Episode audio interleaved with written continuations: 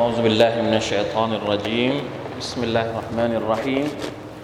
الحمد لله رب العالمين. اللهم صل على نبينا محمد وعلى آله وأصحابه أجمعين. سبحانك لا علم لنا إلا ما علمتنا إنك أنت العليم الحكيم. رب اشرح لي صدري ويسر لي أمري واحلل عقدة من لساني يفقه قولي. اللهم علمنا ما ينفعنا وانفعنا بما علمتنا وزدنا علما.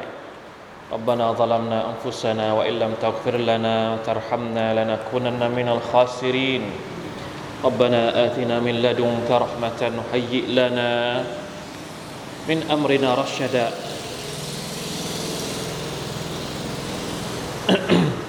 الحمد لله. شكرت الله سبحانه وتعالى นะครับวันนี้เราจะขึ้นสุรษใหม่นะครับ หลังจากที่เราอ่านจบไปแล้วสุรษมุฮัมมัดเมื่อสองสัปดาห์ที่แล้วนะครับ ขึ้นสุรษใหม่อ่าเป็นสุรษที่มาคู่กันเลยนะครับ กับสุรษมุฮัมมัดสุรษนี้ชื่อว่าสุรตุลฟัตสุรตุลฟัตเดี๋ยวเราจะได้รู้กันนะครับว่าสุรษนี้มีความเกี่ยวข้องอะไรอย่างไรนะครับ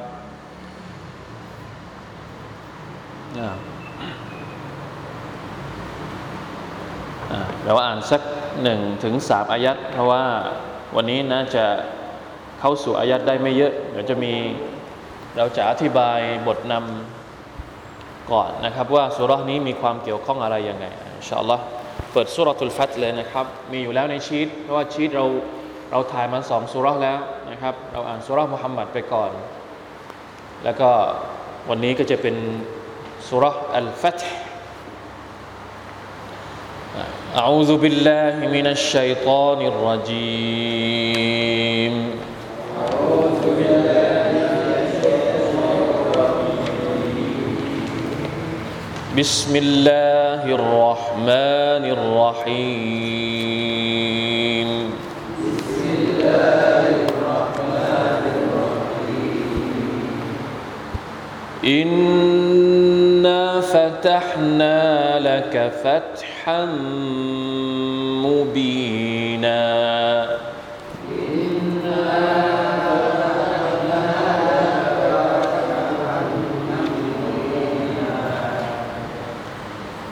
ليغفر لك الله ما تقدم من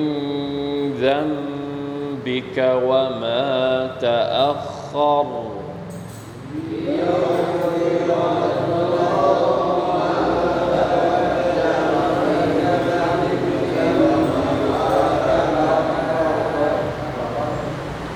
ويتم نعمته عليك.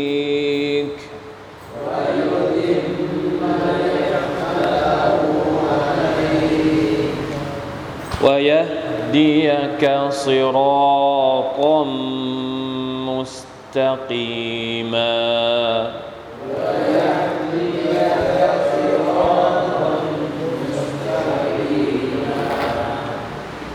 وينصرك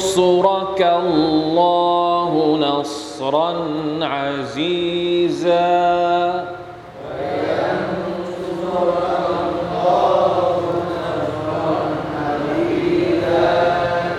هو الذي السكينة في قلوب المؤمنين.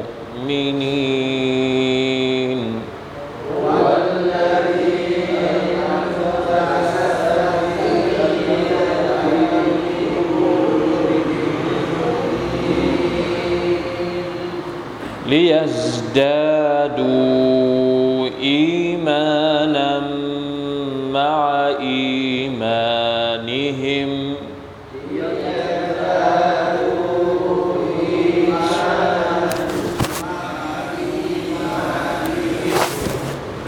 ولله جنود السماوات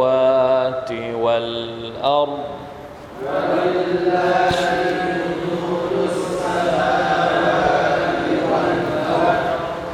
وكان الله عليما حكيما وكان الله عليما حكيما. الحمد لله. อ่านแค่นี้ก่อนนะครับสุรตุลฟัตอัลฟัต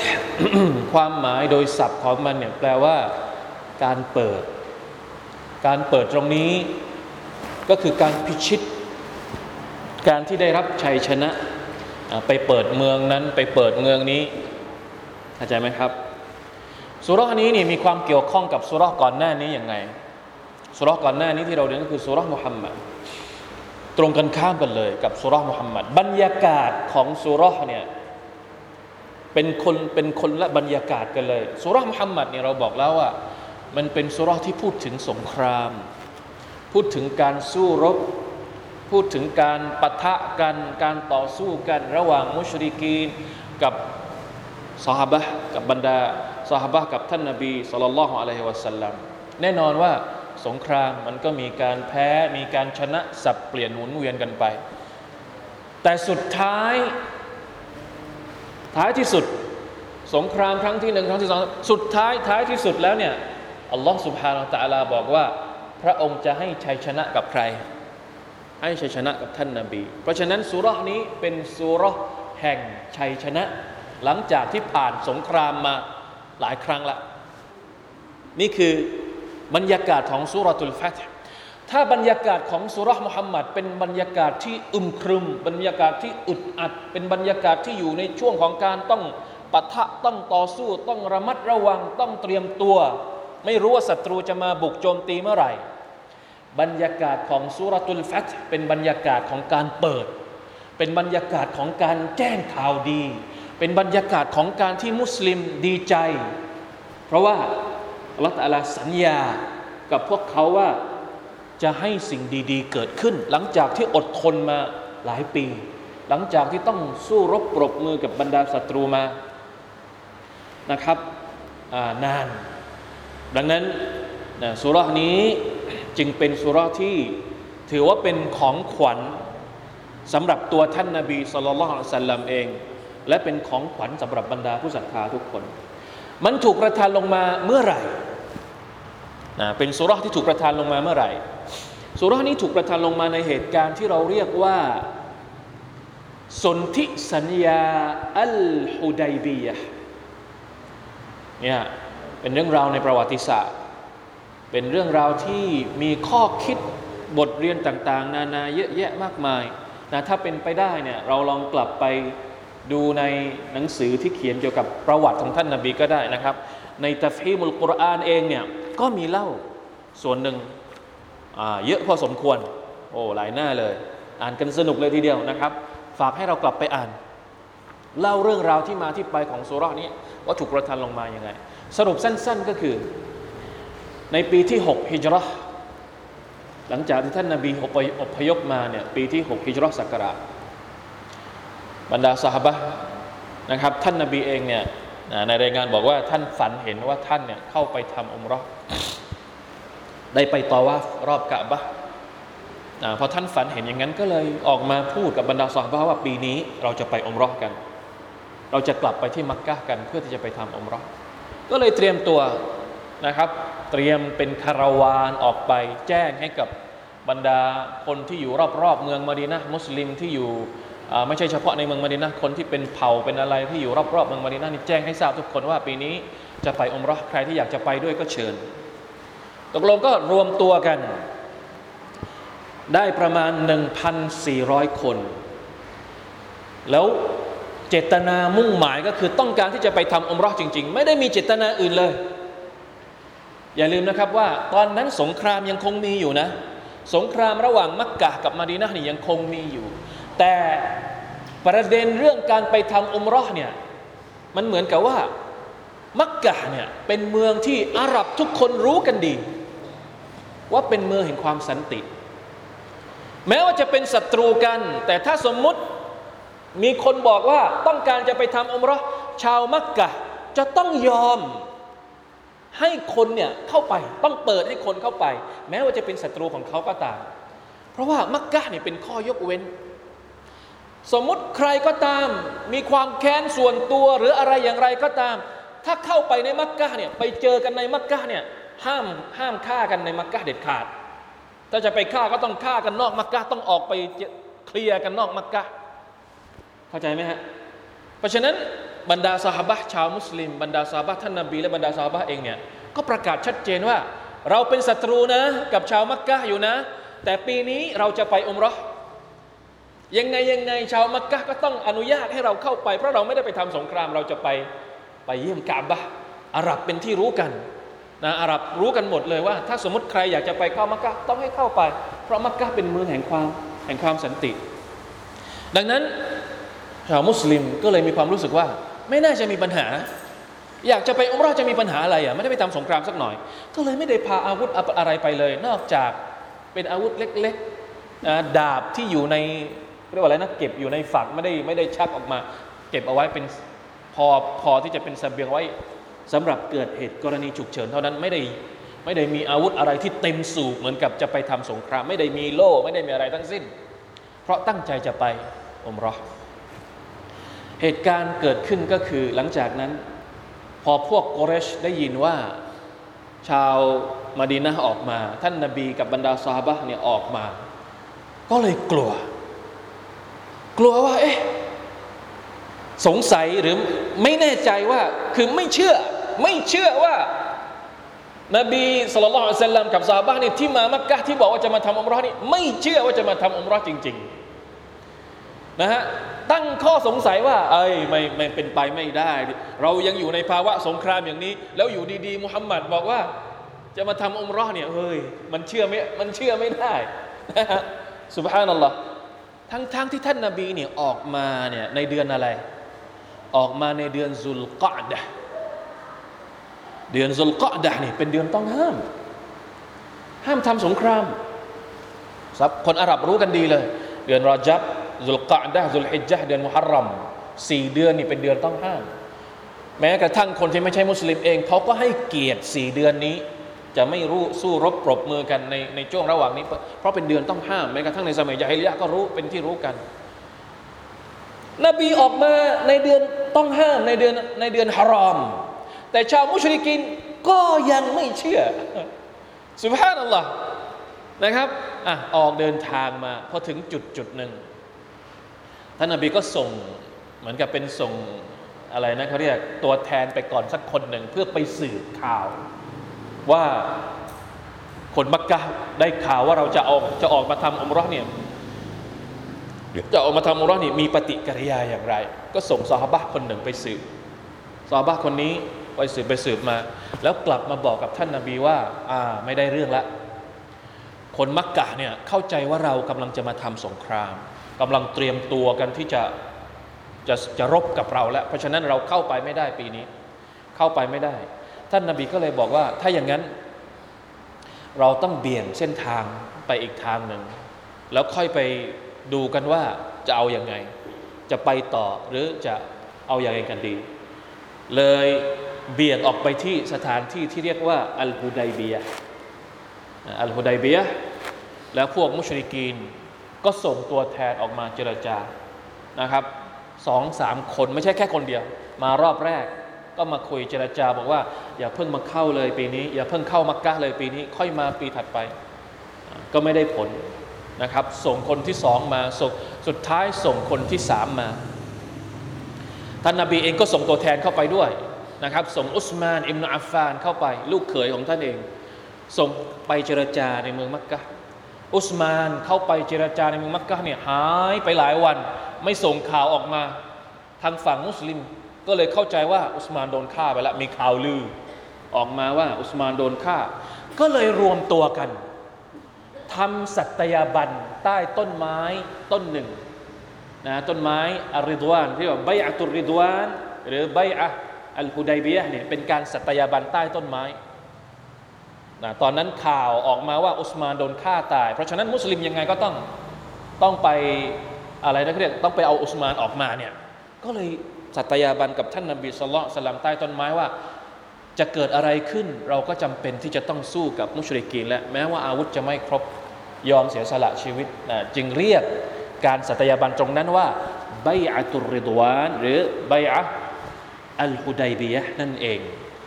พอทำใบอะเสร็จสับเรียบร้อย ข่าวก็ออกมาอีกรอบหนึ่งว่าอ่าจริง ๆ แล้วอุสมานยังไม่ยังไม่เสียชีวิตที แล้วพวกกุเรชก็ส่งตัวแทนคนสุดท้ายมาเจรจานะครับ ชื่อซูไฮมาเจรจา ก็ผลปรากฏว่าได้ข้อตกลงเนี่ยอยู่ในหน้าเท่าไหร่ 2,595 เจรจาไปเจรจามาทำข้อตกลงหลักๆสี่ข้อด้วยกัน ข้อที่หนึ่งมุสลิมมาดีนะกับพวกโกเรชมักกะ พักสงคราม เป็นระยะเวลาสิบปี หลังจากนี้เป็นต้นไป ข้อที่สองระหว่างที่พักสงครามนี้ ถ้าสมมุติมีคนมักกะ อพยพไปมาดีนะ คนมาดีนะจะต้องส่งกลับมา ที่มักกะ แต่ถ้าสมมติมีคนมาดีนะ มาที่มักกะมักกะจะไม่ส่งกลับไปมาดีนะ เสียเปรียบไหม สุภาพนั่นหรอโอ้โห เอาเปรียบมากๆอ่าแต่ไม่เป็นไรอ่านี่ข้อที่สองข้อที่สามเผ่าอาหรับที่อยู่รอบๆแม้ว่าจะอยู่รอบๆมักกะหรืออยู่รอบๆมาดีนะเนี่ยถ้าสมมุติเผ่าไหน จะไปเข้ากับฝั่งไหนก็อนุญาต ถ้าสมมติมีเผ่านี้จะมาเข้ากับมักกะก็โอเค ไม่มีปัญหา หรืออีกเผ่าหนึ่งจะไปเข้ากับมาดีนะก็ไม่มีปัญหา จะไม่ใช่มุสลิมหรือเป็นมุสลิมก็แล้วแต่ได้หมด ได้หมดรับหมด ไม่มีห้ามมีใครขัดขวาง และอันที่สี่ท่านนาบีและซาฮาบะเนี่ยจะต้องกลับไปก่อน ปีนี้ไม่อนุญาตให้ทำอมรอ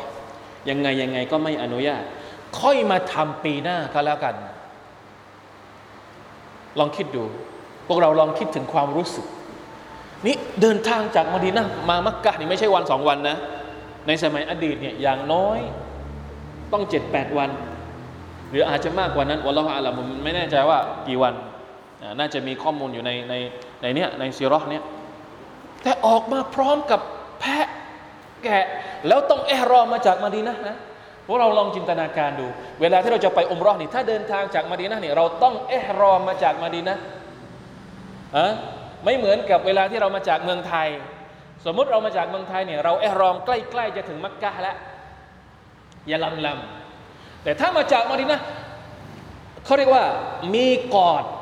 ของคนที่จะไปทำฮัจญ์หรือของคนที่จะไปทำเรามีกอดมาดีนะเนี่ยเป็นมีกอดที่ไกลที่สุด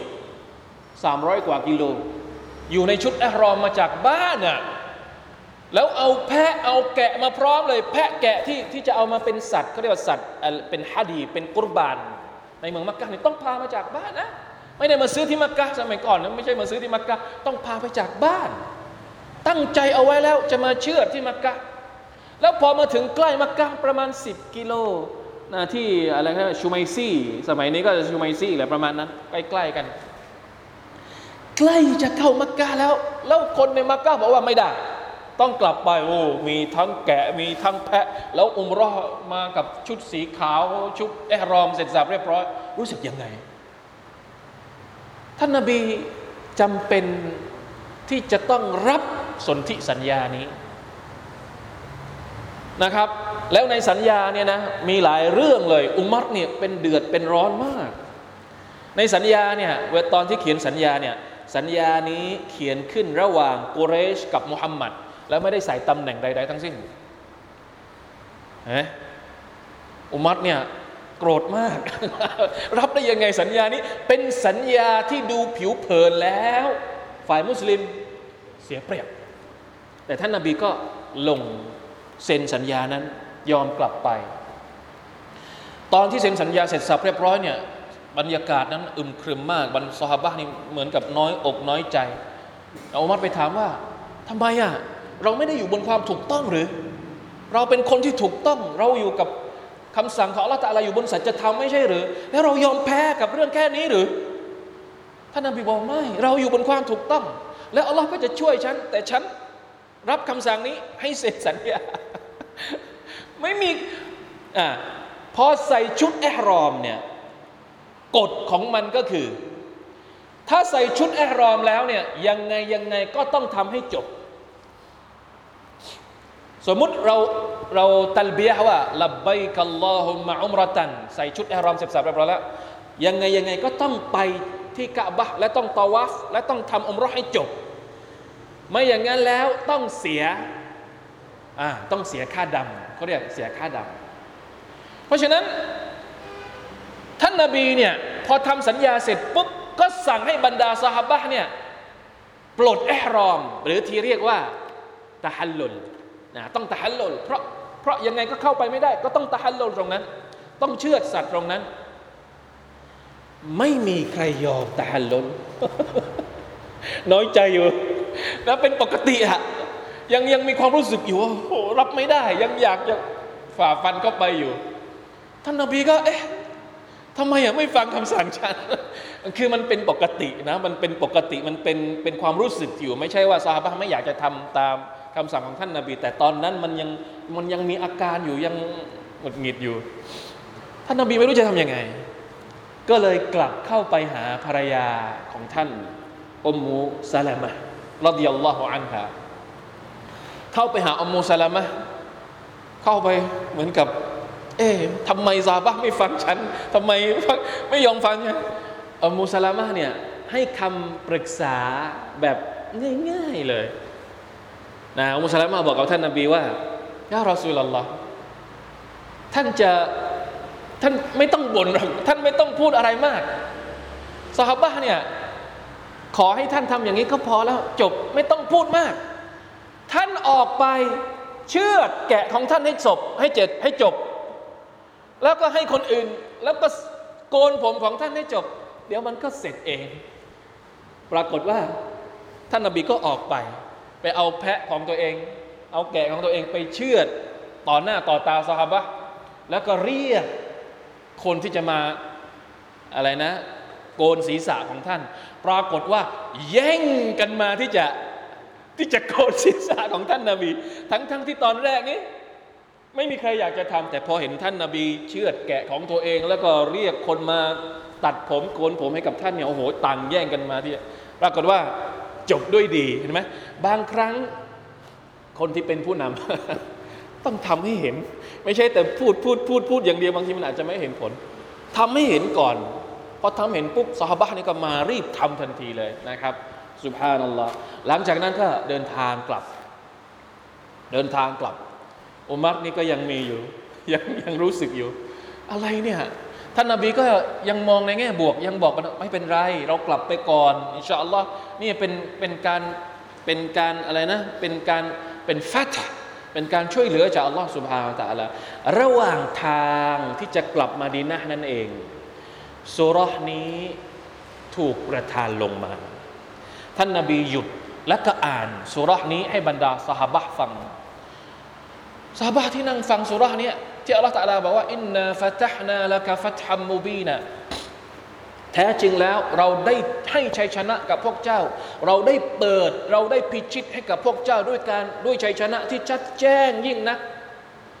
สหบะก็งง มันเป็นการพิชิตตรงไหน นี่เราต้องกลับบ้านนะ แล้วมันพิชิตตรงไหน ยังมองไม่ออกนะไม่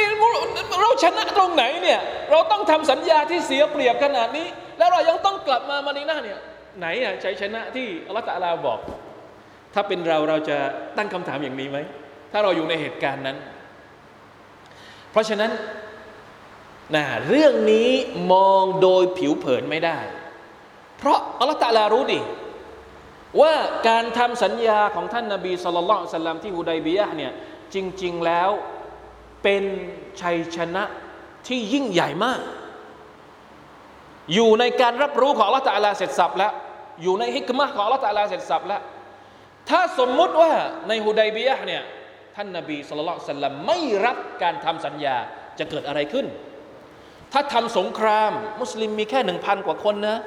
มุชริกีมีไม่รู้ตั้งเท่าไหร่ ถ้าทำสงคราม คิดว่าใครจะชนะฮะบางทีอาจจะโดนกำราบตรงนั้นจนหมดไป การทำสัญญาเนี่ยกลับมีผลดีที่มากมาย ซึ่งสหบะไม่สามารถจะทราบได้ แต่ท่านนาบีรับทราบด้วยการวะยูจากลอสบฮานตะลาเสร็จสับเรียบร้อยแล้ว บรรดาอุลามะเนี่ยมาวิเคราะห์ มาวิเคราะห์ว่า การที่อัลลอฮฺตะลาบอกว่า สนธิสัญญาฮูไดบียะเนี่ยมันเป็นชัยชนะเนี่ยเราจะวิเคราะห์ในแง่มุมไหน มันเป็นชัยชนะได้อยังไงพี่น้องลองเปิดดูนะมีอยู่ 3 4 ข้อที่เขาวิเคราะห์ในหนังสือในตัฟฮีมุลกุรอานเองก็บอกก็บอกนะครับเนี่ยสองห้าเก้าเจ็ดข้อที่หนึ่งข้อที่หนึ่ง นับเป็นครั้งแรกที่ในสัญญานี้ยอมรับการมีอยู่ของรัฐอิสลามในคาบสมุทรอาระเบีย เห็นไหมครับ การที่พวกกุเรชเนี่ยยอมทำสัญญากับท่านนาบี นี่แสดงว่าฐานะของท่านฐานะของชาวมาดีนาเป็นยังไง เริ่มเป็นที่ยอมรับของ แสดงว่ามีตัวตนอยู่จริง ซึ่งก่อนหน้านี้ คนอาหรับมองมุสลิมที่มาดีนาเป็นเป็นพวกที่ นอกข้อเป็นพวกที่กลุ่มเล็กๆ ไม่มีอำนาจไม่มีอะไร แต่พอเริ่มทางสัญญากับกุเรช ซึ่งเป็นเป็นอะไรก็เรียกนะ เป็นหัวหน้าของชาวอาหรับในยุคนั้นแสดงว่าฐานะของชาวมาดีนะของเมืองมาดีนะตอนนี้ ไม่ธรรมดาอีกต่อไป เห็นไหมเนี่ยเป็นฮิกมะหนึ่งข้อที่สองการยอมรับสิทธิของผู้ไปประกอบพิธีฮัจและอมรอที่กะบะ พวกกเรชก็ยอมรับว่าอิสลามไม่ใช่ลัทธิต่อต้านศาสนา ดังที่พวกเขาเคยคิด เข้าใจไหมครับ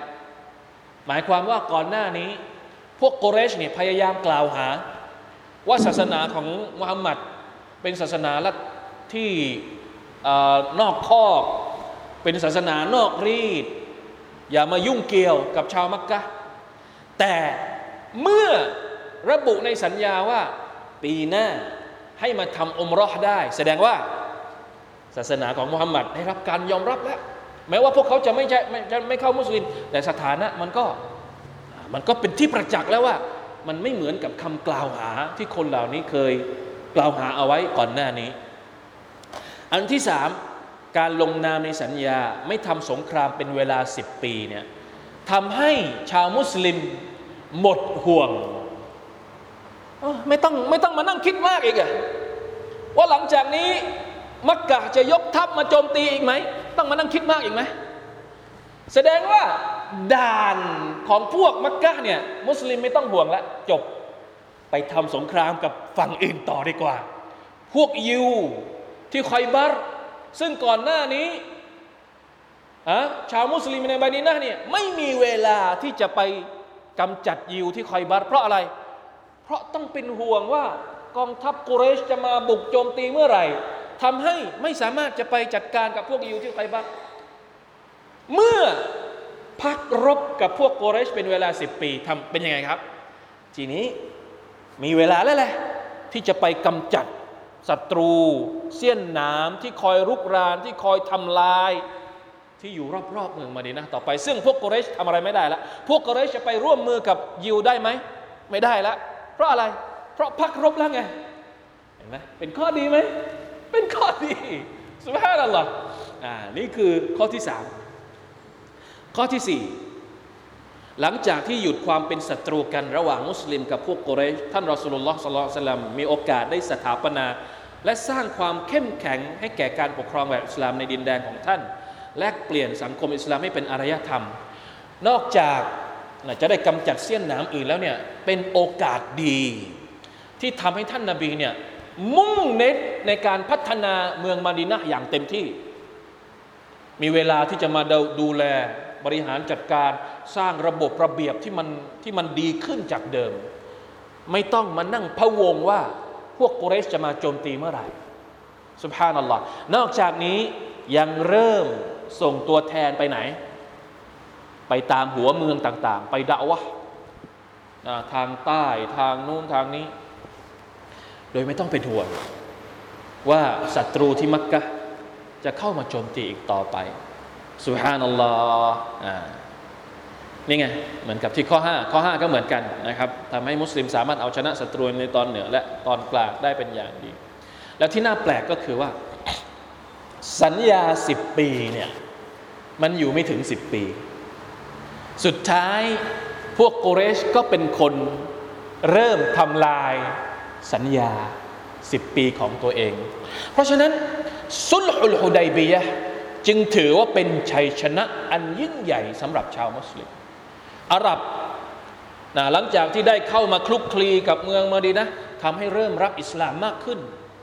ท่านนบีสามารถที่จะเผยแพร่อิสลามได้อย่างกว้างขวาง โดยไม่มีไม่มีใครมา เป็นอุปสรรคอีกต่อไปนะครับ สังเกตดูหลังจากนั้นสองปีสองปีก็คือปีที่8เนี่ยท่านนบียกทัพไปพิชิตเมืองมักกะเพราะว่าชาวมักกะผิดสัญญา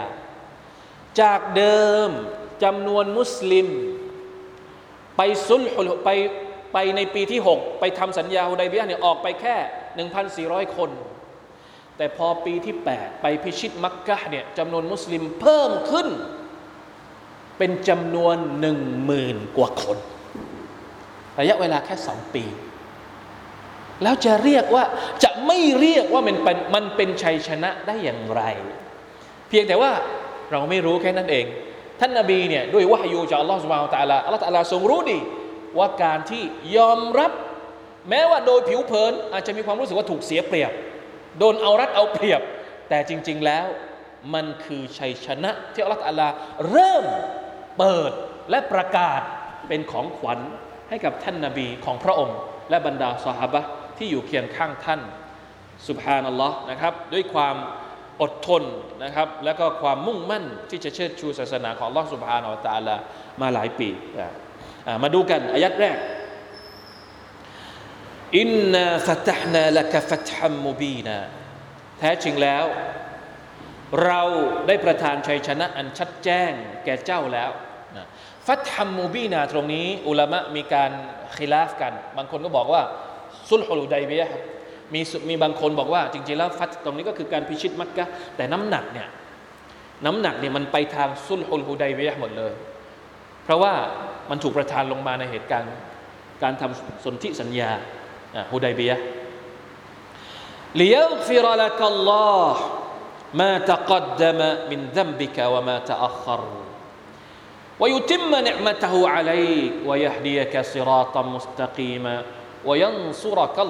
นัสรันอาซีซาอายัดที่สองกับอายัดที่สามเนี่ยเป็นการอธิบายว่าฟัตหรือการที่อัลลอฮฺสุบะฮฺตะลาระบุว่าสุลฮุลฮุดัยบียะเนี่ยเป็นชัยชนะเนี่ยมันมีผลประโยชน์บางอย่าง ที่ยิ่งใหญ่อะไรบ้างอายัดที่สองเนี่ยเป็นตัวขยายความหนึ่งลียฟิรลักัลลอฮ์มาตะกัดดมมินดัมบิกวะมาตะอัครเพื่อที่อัลลอฮ์ตะอาลาจะได้อภัยโทษให้กับเจ้า ให้กับใคร ให้กับท่านนาบี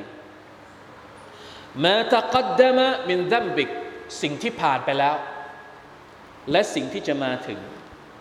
อัลลอฮ์ตะอาลาจะอภัยให้กับท่านนาบี คำว่าอภัยให้กับท่านนาบีตรงนี้เนี่ยนะสิ่งที่ผ่านมาของท่านนาบีนะครับ ที่ผ่านไปแล้วในอดีตในชีวิตของท่านนาบีสุลต่านสัลลัมและสิ่งที่จะมาถึงเนี่ยจะได้รับการอภัยโทษจากอัลลอฮฺสุบานตะลาโดยอัตโนมัติ จริงๆแล้วความพิเศษข้อนี้เนี่ยท่านนาบีได้รับมาตั้งนานแล้วนะ ไม่ใช่เฉพาะตอนที่มีสุลฮุลฮุดัยบียะเท่านั้น แต่การประกาศตรงนี้เนี่ยเป็นการประกาศให้ให้มันเป็นอะไรนะเขาเรียก official อ่าเป็นการประกาศอย่างเป็นทางการ ให้บรรดาสหบะให้ทุกคนได้รับทราบว่าสถานะของท่านนาบีเนี่ยคือสถานะที่อัลลอฮฺสุบไบร์ตะลาบอกว่า พระองค์จะทรงอภัยโทษให้กับท่าน ก่อนหน้านี้และที่จะมาถึง คำถามก็คือทำไมอัลลอฮฺตะลาจะอภัยโทษให้กับท่านนบีท่านนบีตกลงท่านนบีเป็นคนมีบาปหรืออัลลอฮฺถึงต้องอภัยโทษให้กับท่านบางทีเวลาที่เราเราเราฟังเราอาจจะเข้าใจว่า เอา้าท่านนบีไม่ใช่มะซูมดอกหรือหมายถึงยังไงมะซูม เป็นคนที่ไม่มีบาป แล้วอัลลอฮฺตะลาจะอภัยโทษให้อะไรอีกอะในเมื่อท่านเป็นคนที่ไม่มีบาป ดังนั้นความหมายตรงนี้เนี่ย จึงมีการอธิบายจากนักตัฟซีดคำที่อัลลอฮฺตะลาบอกว่าเลียลฟิรอลักัลลอฮ์เนี่ยหมายถึง เป็นการที่อัลลอฮฺสุบฮานาอัลตะลา จะชดใช้และทดแทน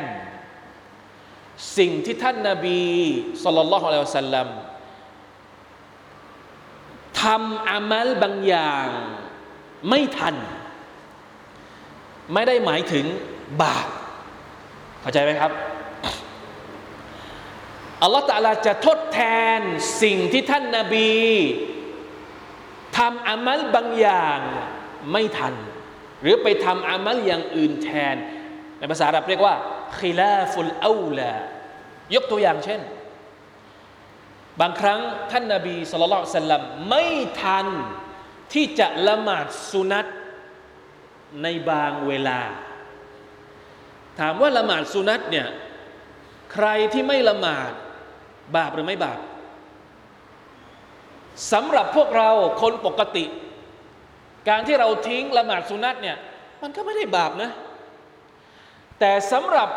ฐานะอย่างท่านนาบีสุลต่านอะลัยฮิสัลลัมสำหรับตัวท่านเองคนเดียวเนี่ยท่านถือว่ามันเป็นเรื่องที่ไม่สมควร เข้าใจไหมฮะ มันเป็นขีลาฟุลเอาแหละ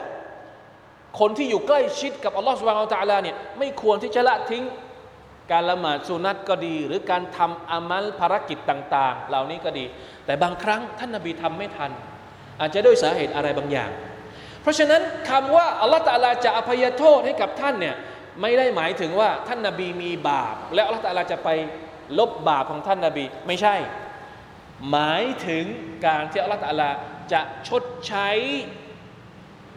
บางสิ่งบางอย่างที่ท่านนาบีสุลต่านสัลลัมทำไม่ทันหรือทำสิ่งอื่นแทนจากสิ่งที่สมควรจะทำมากกว่าเข้าใจไหมครับ นี่คือความหมายอันที่หนึ่งความหมายอันที่สองนะที่บอกว่าสิ่งที่ผ่านไปกับสิ่งที่จะมาถึงเนี่ยหมายถึงว่าอัลลอฮฺ سبحانه และ تعالى จะเป็นผู้ปกป้อง เพราะคำว่าลิยฟิร หมายถึงปกป้อง ปกปิดยังฟิราเนี่ยหมายถึงอัลลอฮฺตะลาจะปกป้อง ไม่ให้ท่านนบีสัลลัลลอฮุอะลัยวะสัลลัมทำบาปปกป้องตั้งแต่ต้นเลย ท่านนบีจะไม่ทำบาปเพราะว่าได้รับการปกป้องจากท่านนะจากอัลลอฮ์ سبحانه และ تعالى นี่คือความหมายของคำว่า วามาตะอัครมาชาอัลลอฮ์เพราะฉะนั้นอันนี้คือความพิเศษอันดับหนึ่งเป็นของขวัญชิ้นแรก ที่อัลลอฮฺประกาศอย่างชัดเจน ในการมอบของขวัญชิ้นนี้ ก่อนที่ท่านนาบีจะเสียชีวิตอันนี้เริ่มอายุขัยของท่านเริ่มจะหมดละปีที่ 6 ก็เหลือเวลาอีกประมาณ 4 ปี ปีที่ 10 ที่ท่านนาบีเสียชีวิตเป็นอยู่ช่วงท้ายๆในชีวิตของท่านนาบีอัลลอฮฺเริ่มที่จะให้ของขวัญ ให้กับท่านนาบีมากขึ้นนะครับ อันที่สองวายุติมมะเนมะตะฮูอะลัยกการที่อัลลอฮฺตะลาให้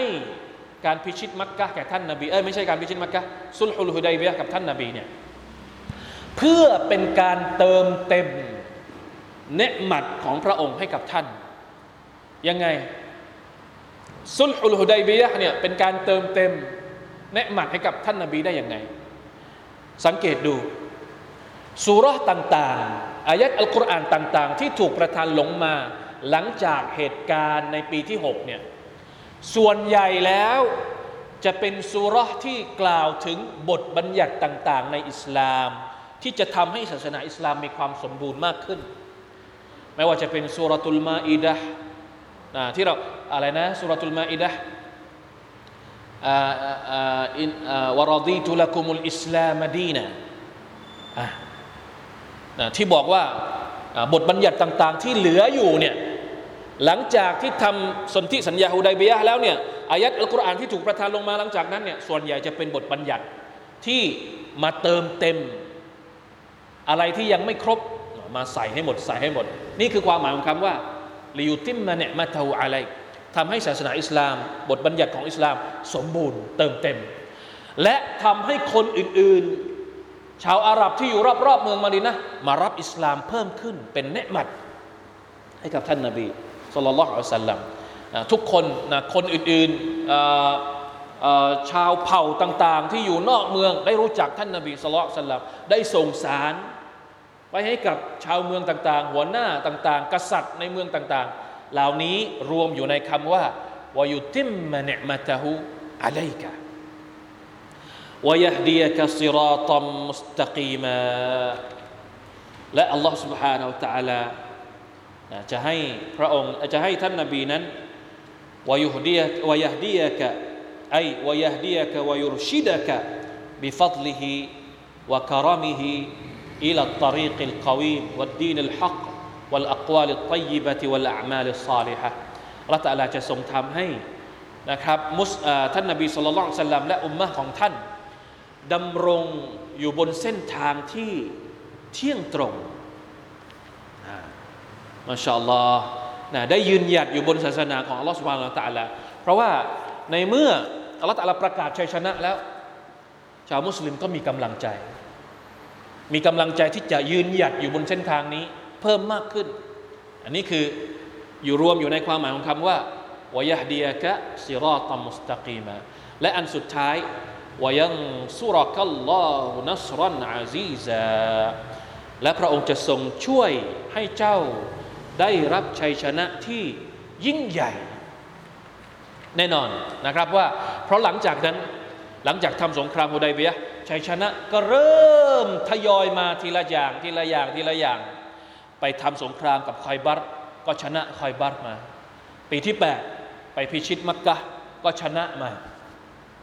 ได้เปิดเมืองมักกะคนมักกะเองก็ได้รับอิสลาม ไปทำสงครามกับชาวตอเอฟได้ตอเอฟมานะครับ เหล่านี้คือความช่วยเหลือจากอัลลอฮ์สุบฮานาอัลตะลาซึ่งเกิดขึ้นหลังจากที่ท่านนาบีสุลต่านละฮ์อะลัยวะสัลลัมทำสัญญากับพวกกุไรชในปีที่ 6 ที่เรียกว่าซุลฮุลฮุดัยบียะดังนั้น พี่น้องครับ เหตุการณ์นี้เหตุการณ์ที่เราเรียกว่าสุลฮุลฮุดัยบียเนี่ยจริงๆแล้วมันสอนเราได้เยอะมาก บางทีบรรยากาศของการที่เรามีสันติภาพ อาจจะเอื้อต่อการที่เราจะขยาย แพร่กระจายคำสอนของอิสลามได้ดีกว่า ในบรรยากาศที่เราจะต้องมัวพะวงอยู่ ว่าจะรับมือต่อสู้กับศัตรูอย่างไร เพราะฉะนั้นในยุคปัจจุบันนี้เราจะเอาบทเรียนเหล่านี้มาใช้ได้อย่างไง บางเรื่องบางอย่างที่เรามองว่าเราเสียเปรียบ แต่ถ้าเราพิจารณาดูดี ๆ บางทีมันอาจจะมีข้อดี มีด้านบวกซ่อนอยู่ เราจะใช้ด้านบวกจากความรู้สึกว่าเราเสียเปรียบยังไง ให้มันเกิดประโยชน์กับ เพราะจริง ๆแล้ว สิ่งที่เป็นจุดประสงค์ใหญ่ที่สุดในศาสนาอิสลามก็คือ ไม่ใช่สงครามนะ สงครามไม่ใช่จุดประสงค์ของอิสลาม ไม่ใช่เป้าหมายของศาสนาอิสลามที่จะไปทำสงครามกับคนนู้นไปทำสงครามกับเขาไม่ สิ่งที่เราต้องการก็คือต้องการให้หลักคำสอนของอัลลอฮ์ให้ความเมตตาของอัลลอฮ์นี่เข้าถึงผู้คน ไอ้ที่มีสงครามเนี่ยเพื่อปลดอุปสรรคที่จะทำให้ฮิดายะของอัลลอฮ์ตาลาเนี่ยเข้าถึงคนไม่ได้ อันนั้นต่างหาก ราะฉะนั้นอย่าเข้าใจผิดว่า อิสลามเป็นศาสนาที่กระหายสงครามต้องทำสงครามไม่ใช่ ไม่ใช่จุดประสงค์ มันเป็นแค่เครื่องมือที่จำเป็นต้องใช้ในบางวาระบางโอกาสเท่านั้น แต่จุดประสงค์ที่ยิ่งใหญ่ ถ้าสมมติมีบรรยากาศที่มันเอื้ออำนวย ต่อการที่เราจะไปบอก ไปกล่าวไปเชิญชวน ไปเล่าไปนำคำสอนของอัลลอฮฺตาลาให้คนได้เข้าถึงเนี่ยไม่จำเป็นที่จะมานั่ง คิดเรื่องสงคราม แต่มันต้องมีนะ บทบัญญัตินี้ต้องมีเอาไว้ไม่ใช่ไปยกเลิกไม่ใช่ บทบัญญัติของอัลลอฮฺตาลายังคงมีอยู่ แต่จะบอกว่าบรรยากาศของสันติภาพเนี่ยเป็นสิ่งที่มุสลิมต้องการมากกว่าบรรยากาศของสงคราม อย่างไม่ต้องสงสัยนะครับ อันนี้คือในจำนวนบทเรียนที่เราได้รับจากตอนต้นของสุรตุลฟาตแน่นอนว่าเป็นการประกาศให้เห็นอย่างชัดเจนว่า นี่คือของขวัญพิเศษ ที่มอบให้กับท่านนาบีสุลต่านสัลลัมและบรรดาสหบะด้วยบรรดาชาวมุสลิมด้วย ท่านนาบีหนึ่งสองสามสี่อัลลอฮฺบอกแล้ว แล้วสำหรับชาวมุมินละ่ะการฟัตฮุดัยเบียเนี่ยเป็นของขวัญพิเศษให้กับพวกเขาได้อย่างไร ถูกระบุเอาไว้ในอายัดต่อไป อินชาอัลลอฮ์เดี๋ยวเราจะได้มาเรียนกันว่า มันเป็นความพิเศษให้กับชาวมุสลิมได้อย่างไรบ้างนะครับสุรตุลฟัตเป็นสุรที่พูดถึงข่าวดีกับพวกเราทุกคน วัลลอฮุตะอาลาอัลัม وفقنا الله وإياكم لما يحب ويرضى وصلى الله على نبينا محمد وعلى آله وصحبه وسلم. سبحان ربك رب العزة أما يصفون وسلام على المرسلين. والحمد لله رب العالمين. والسلام عليكم ورحمة الله وبركاته.